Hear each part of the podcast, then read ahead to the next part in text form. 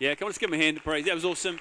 Uh, our very own Daniel Bell did all of the costuming uh, for that incredible, incredible production, and we had over three and a half thousand people come out and hear the Christmas message and hear the gospel uh, over five nights, which was absolutely incredible.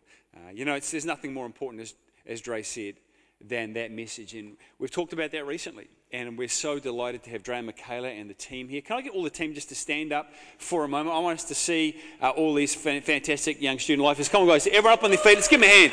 These guys are out here taking the most important message that there is on the planet to people in our city. We honour you guys. Thank you, guys. grab a seat.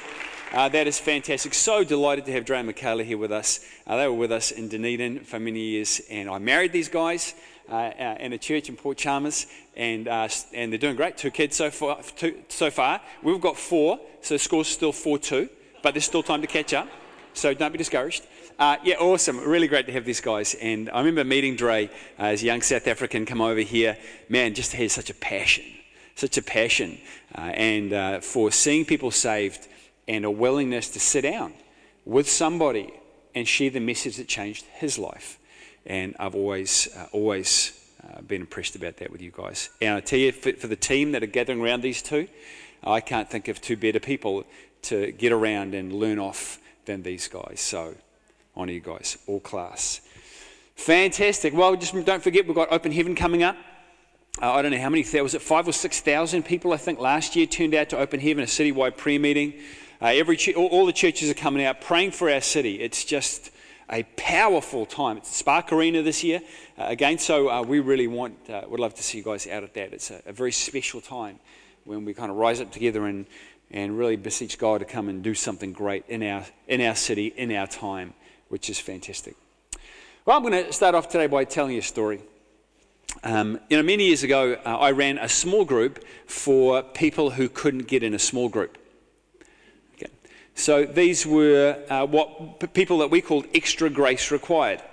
They were um, people who had difficulty in a range of different areas in life, um, ranging from mental illness to intellectual disability, um, through to drug addiction.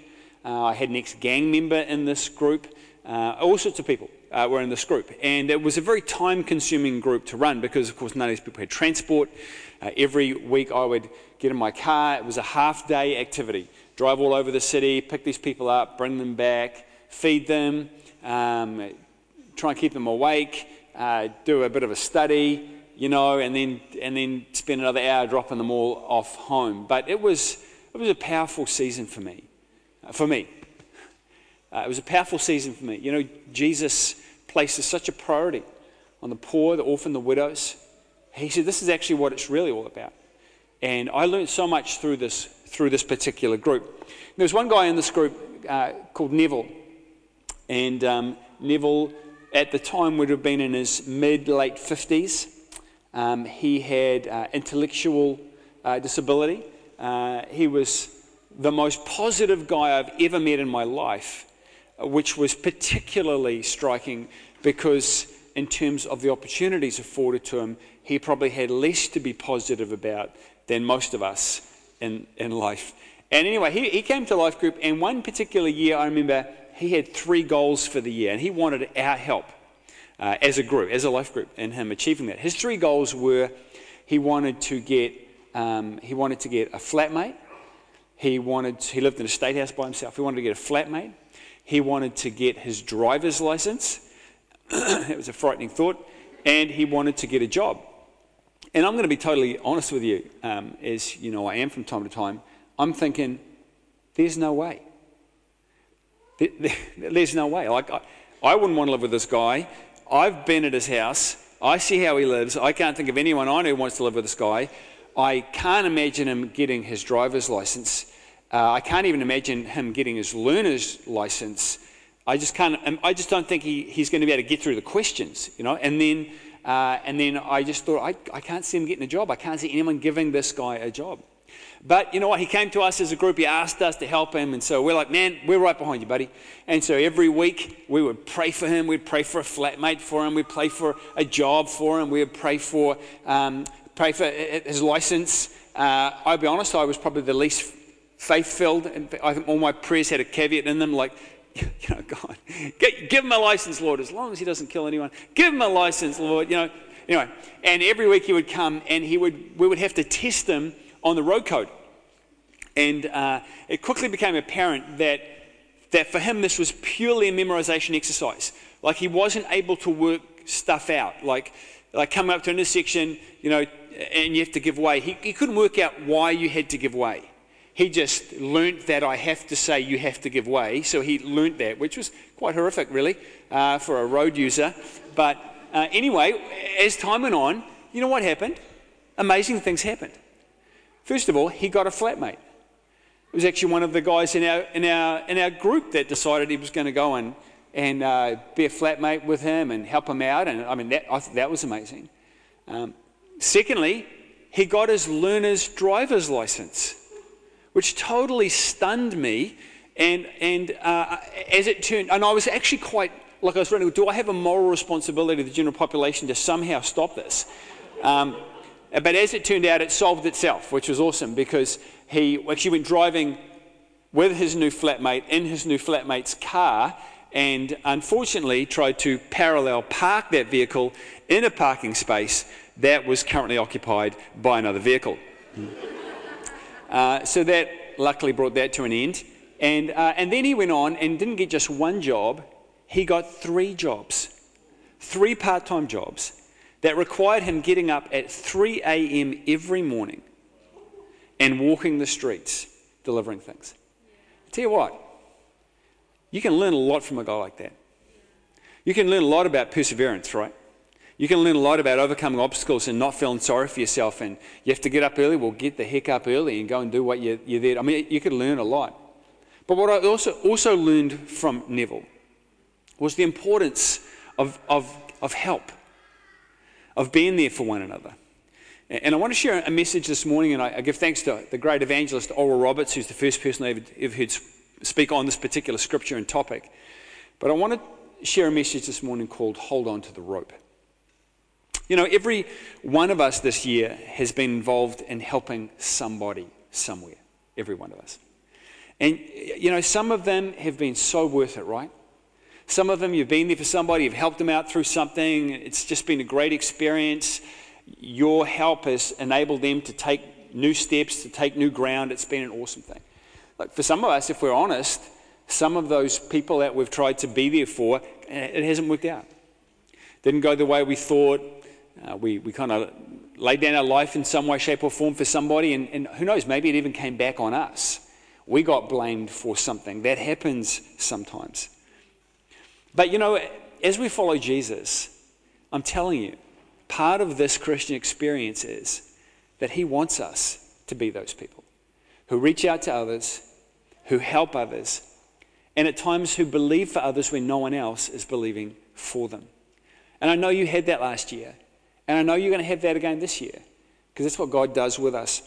Let me take you to Acts chapter 9. Fascinating little story tucked in there amidst this uh, incredible, incredible story of, of the acts of the apostles, the acts of the Holy Spirit as Jesus has gone to heaven and released the Spirit, and now the church is beginning to move.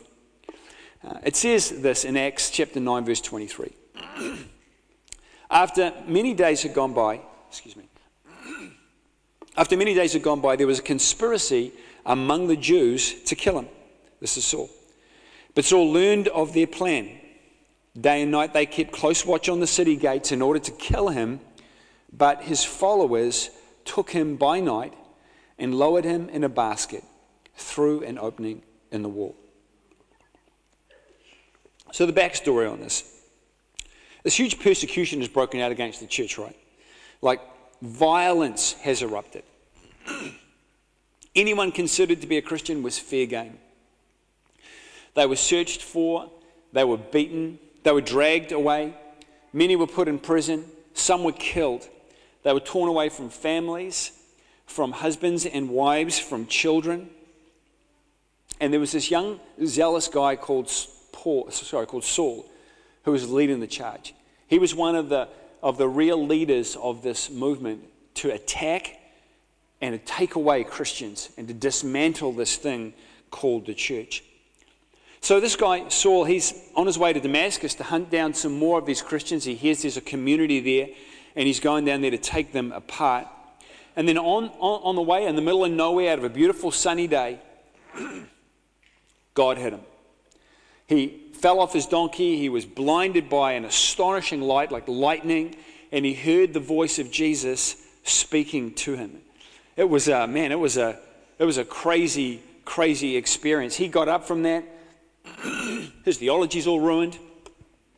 This, this dead guy, supposedly dead guy, who all these crazy people are believing, has now spoken to him, proving to him unequivocally that actually he's not dead, but he is alive. Uh, he's realized that the people he's hunting down, uh, he shouldn't be hunting them down. They're actually the ones who've got the true revelation of what is going on for what God wants to do on the planet. The problem is that he is now blinded. He can't see. He's led by the hand the rest of the way. He must be incredibly fearful. He has seen what happens to people who go blind. Regardless of what their status or position was, they become beggars. There's not a lot of options out there in, in, the first century world for those people who lose their sight. He must have been terrified. In fact, it says he was so terrified that for three days and nights he didn't eat a thing. And uh, until out of nowhere, God sends to him one of these Christians who he was hunting down. A guy called Ananias. Ananias, uh, in faith, trusting God, went to him, laid hands on him, prayed for him, prophesied over him.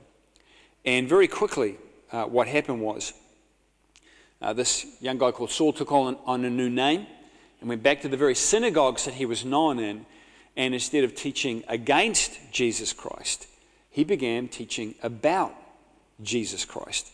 And it says that he spoke so powerfully, so, uh, so persuasively, that people began to like change what they were thinking. They were totally convinced as Paul expanded from the Old Testament and showed that actually this Jesus was the Messiah. So the Jewish leaders, I mean, they're spitting. They are, they are, they can't believe this. This was their poster child, their poster boy. They put a whole lot of hope in this guy, and, and now they realize he was doing so much damage to their cause that to them it seemed that they only had one option, and they needed to take him out. So they made a plan to kill him. They knew he was in the city because the other soldiers, the, other men he'd gone with, had led him to the city. They knew he was in the city somewhere. And so they put men on the city gates, the only road in and out of a walled city. Put men on the gates 24 7 looking for him so that they could murder him. The hunter had become the hunted. And then somehow his disciples found out. The guys who, who had a bit of faith in, in, in Paul, they found out. Paul found out. Now, if we had been there that night, we might have seen three or four men creeping silently through the shadows, from the shadow of one building to another. As they went to a part of the wall that was far away from the city gates, where the lights were burning. One of them carried a bundle of rope. One of them carried a large wicker basket.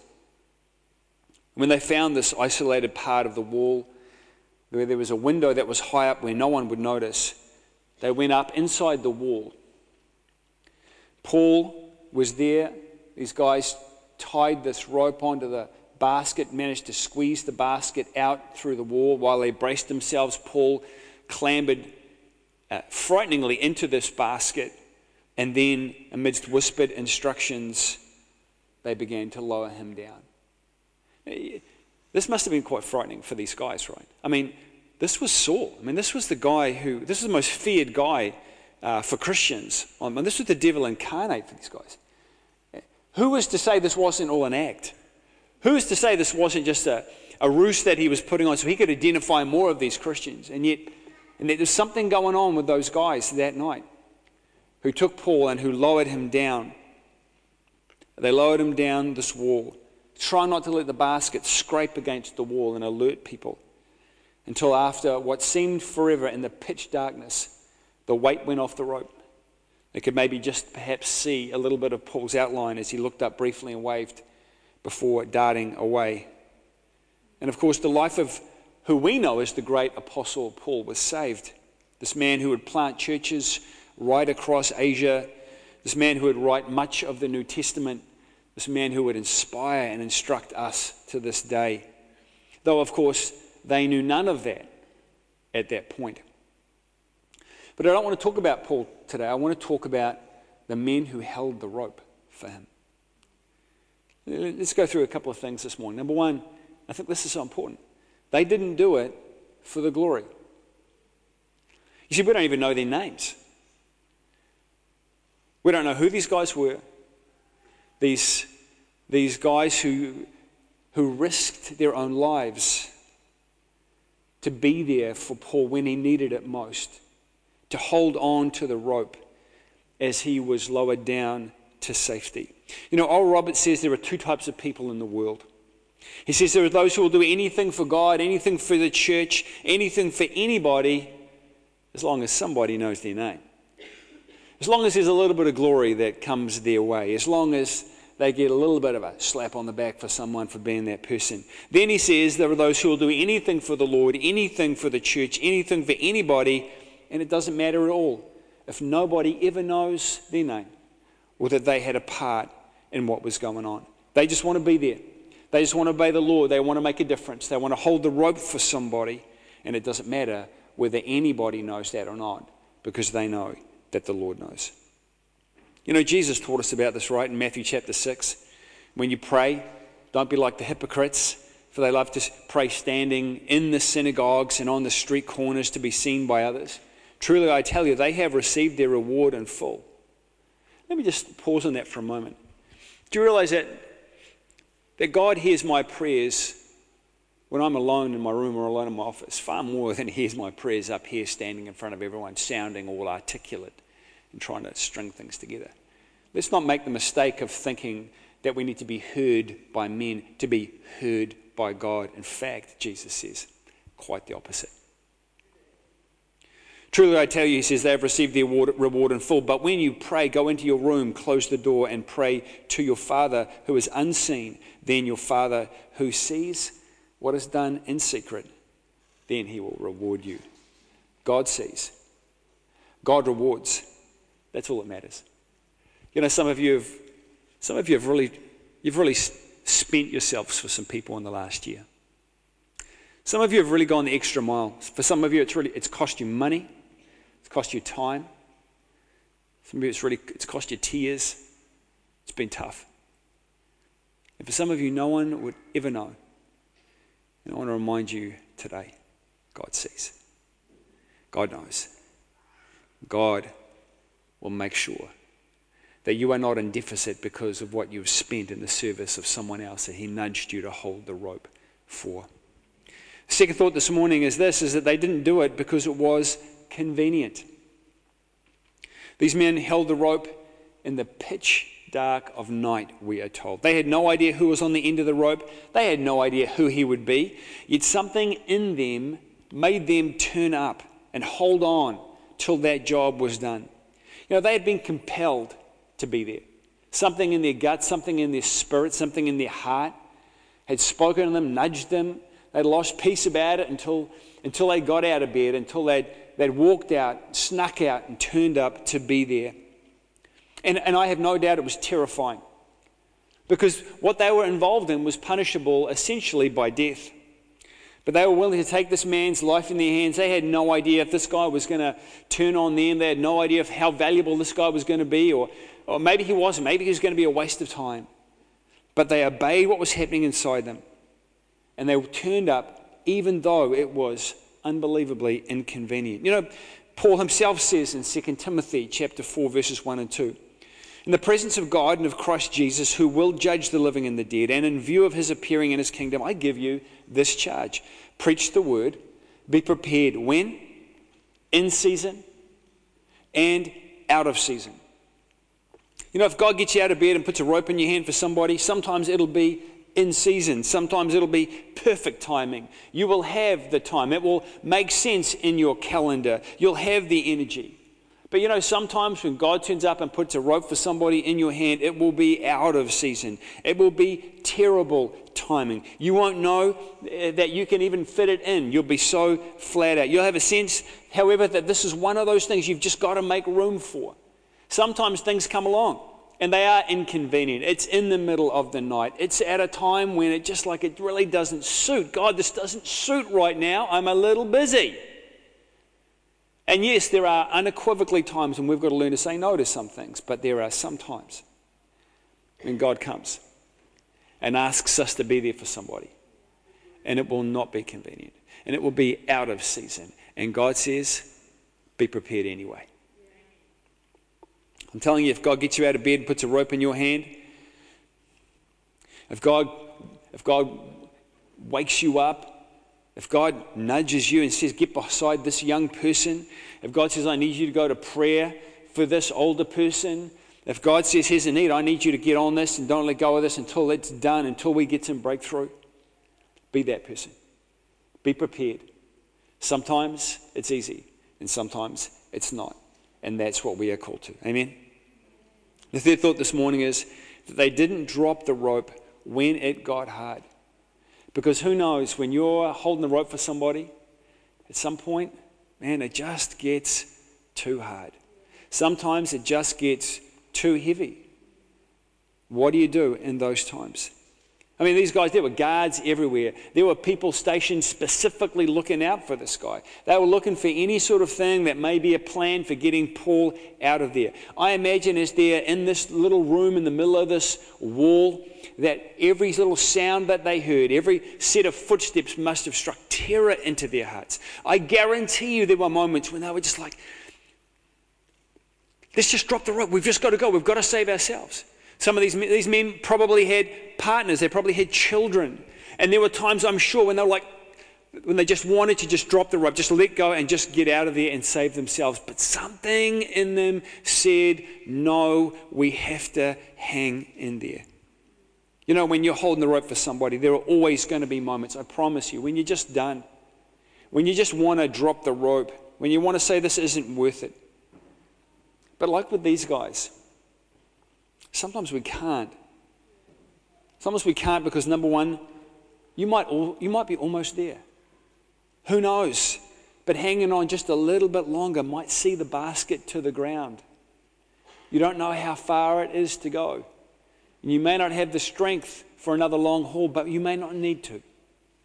So hang on there because you don't know how close you are to the breakthrough. Secondly, these guys had to hold on because there are only a, couple of them on this rope. And for us, too, sometimes we don't know how few people there are sometimes involved in the things that we're involved in. Sometimes we've got to hang on because God's maybe only called a couple of us. And in this season, as the Spirit leads, if you get a sense that God's saying, don't, don't, don't let go, then with everything inside, you muster the strength and hang in there. And then the third thing is this you can't let go because you don't know who is on the end of your rope. That child, that son or daughter, that loved one that you're praying for, that complete stranger, even that you're praying for, who knows? who knows what that person might become? What good that person might bring to the world? What difference that person might make? They may look like nothing special right now, but who knows what God is going to do? So hold on to the rope. You know, a young woman once met this young guy. He didn't have too many prospects. He was working in a gas station, he was a failing musician. Yet this young woman said, God, if you want me to talk to this guy about you, you wake me up in the night and I'll call him. And some of you know the story that I'm telling right now, but some of you don't. You wake me up, God, and I'll call him and I'll do what I can. And this particular young woman, she woke at about 2 a.m. and she said, All right, God, I'll call him. And she took hold of the rope for that young guy. They talked and debated for over an hour, and then finally he hung up, pulled up a chair, and sat down in that same gas station and gave his life to Jesus. She could have rolled over and gone back to sleep. She could have said, God, get somebody else. She could have given up. But she took hold of that and she hung in there. And that young guy with no prospects who got saved went on to become a pastor, went on to see many, many people saved over the years because she held on to the rope. He went on to see people delivered of demons because she held on to the rope. He went on to counsel many people to break through in their lives. He went on to lead a movement of churches that he was in. He preached and taught leaders in many different countries because she held on to the rope. She had no idea what God was going to do with that young man. But she held on anyway. And I was that young man. And I haven't seen that woman in many, many, many years. But I'm eternally grateful that when I was going nowhere and had nothing going on and was really on the brink of getting into some bad things, when God nudged her to get up in the middle of the night and hold on to the rope for somebody, she held on for me. I'm so grateful. You know, this year, whether or not anybody knows your name, whether or not anybody knows what you've been doing to the Lord, can I say to you, you don't know who has been on the end of that rope that you've been holding on for. But God does. And who knows what good, who knows what breakthroughs, who knows what salvations will happen because, like those men one dark night in Damascus, you held on to the rope for somebody. You don't have to be a preacher or a pastor to be used by God. Man, I hope we've learnt that by now. But you know what? If you'll hold on to the rope for someone when God brings it to you, you can make a difference in the world. You can be someone who will hold on to the rope for somebody else. Change your destiny, change your history because of what you did. My challenge to you right now, for where you're at, for what's going on, and for what's up ahead of you. Are you willing to be someone who'll say, Yeah, God, you can put a rope in my hand and I'll see it through? Let me pray this morning. We'll get the team up now as we come to a close. God, I pray, Lord, right now for every person who's here who's been holding on to a rope and it's it's been getting weary, it's been getting heavy, it's been getting tough. Father, I pray, God, for a new strength, a new hope this morning to fill them. Father, I pray for every person, Lord, who will be holding on to a rope for somebody this coming year. God, I pray, God, that you will give them such a hard understanding of your call to be a part of that for somebody else. Father God, I also pray, Lord, for those of us here this morning who need who need someone to hold on to the rope for them. God, I pray you'll set up a divine appointment, God, bring a person right time, the right place. Lord, I ask that in Jesus' name. Amen.